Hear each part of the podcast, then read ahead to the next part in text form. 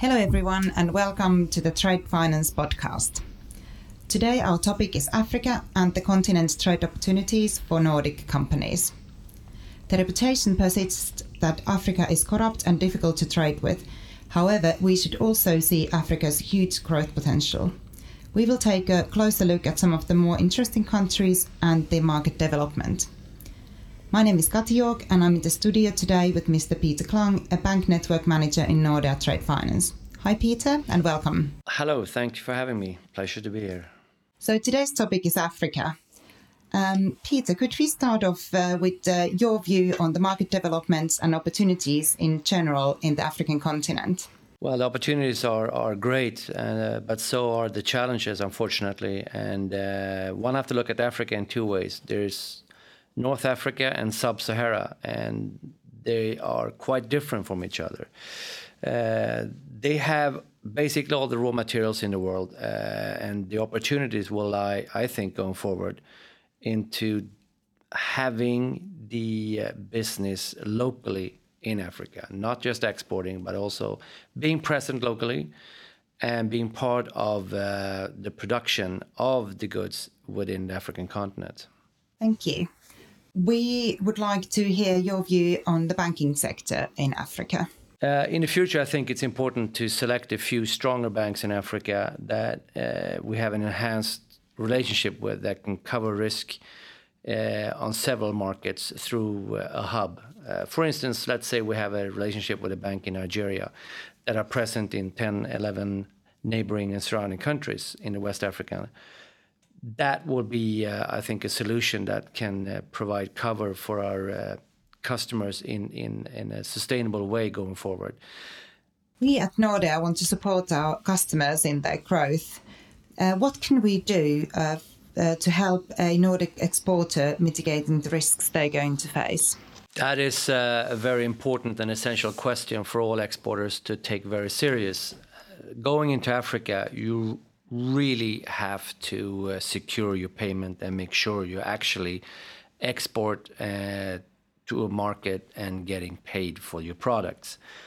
We have seen extreme challenges in the past years, mostly linked to the FX shortage, but also one have to remember the local currency has decreased across the continent between 30 to 50 percent, giving the local buying power much uh, less strength.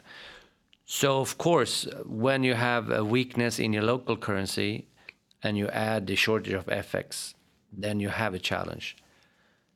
That's where the banking system has to step in and, and work as a partner with our uh, customers. Large customers are usually very much aware about this but we have seen that the smaller uh, on the SME segment, for instance, uh, they sometimes have a tendency to neglect how risky it can be to enter uh, transactions in Africa. When it comes to uh, longer transactions with longer tenors, as we call it in the banking industry, that means that uh, from from export and delivering of the goods till uh, till the day of payment, when it exceeds more than one year and, and it reaches two years, that is also a challenge in Africa. Um, basically, that is um, the credit worthiness of the sub-Saharan banking network doesn't allow large amount and long tenors. Those are two things that don't really match. There are ways to solve these, but they they need to be addressed to uh, to us or the banking system uh, as early as possible. At the earliest stage, we can work together to solve these um, challenges with with uh, long tenors and large amounts. Uh, I think the better the outcome will be. Now, if we look at um, some of the specific African countries, from your experience, which countries would you say have the most uh, growth potential? Well, most growth potential would be the larger populated countries like Nigeria, Ethiopia, and Egypt, for instance, which are the three by far largest populated countries. But we also see a lot of great uh, growth potential in uh, Democratic Republic of Congo. The country has enormous challenges uh, when it comes to peace and infrastructure and, and uh, governance. But it has an enormous potential. It has a fast growing population, uh, it has enormous natural resources. Uh, how can we cover risk in Democratic Republic of Congo?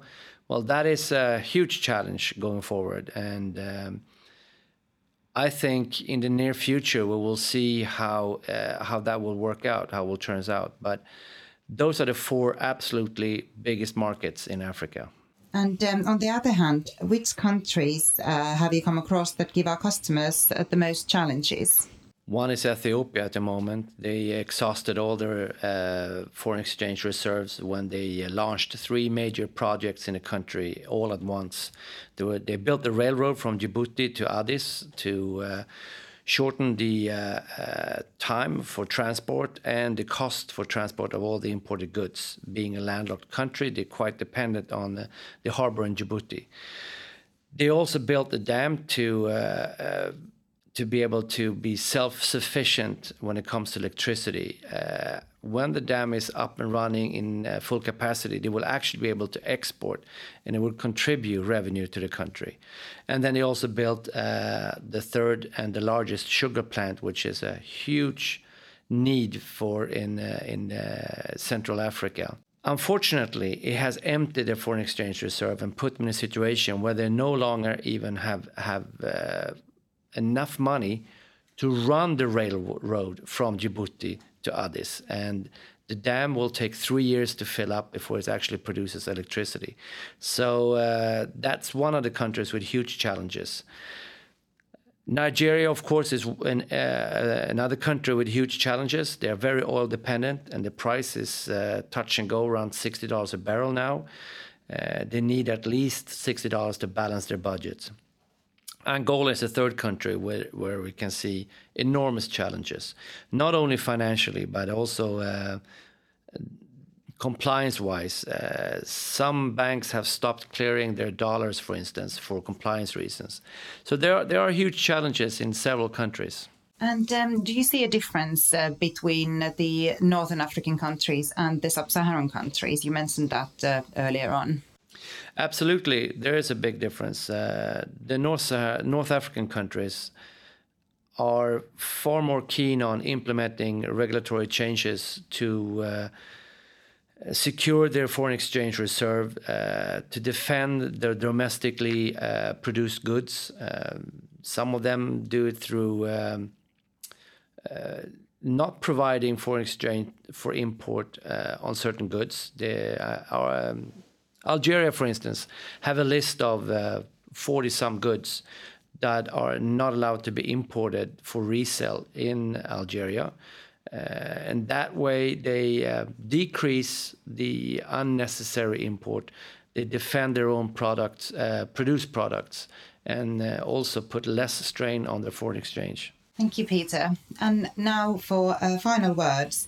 Could you give some top tips for Nordic company who's planning to expand their trade business to the African continent? Absolutely. Uh, Africa has a great potential, but it's also, uh, you have to be aware of the risk. Uh, so I think at an early at an early stage, the earlier the better. Um, at an early stage, uh, have communication with Nordea. Uh, see Nordea as a business partner uh, let us together uh, guide through these challenging uh, markets.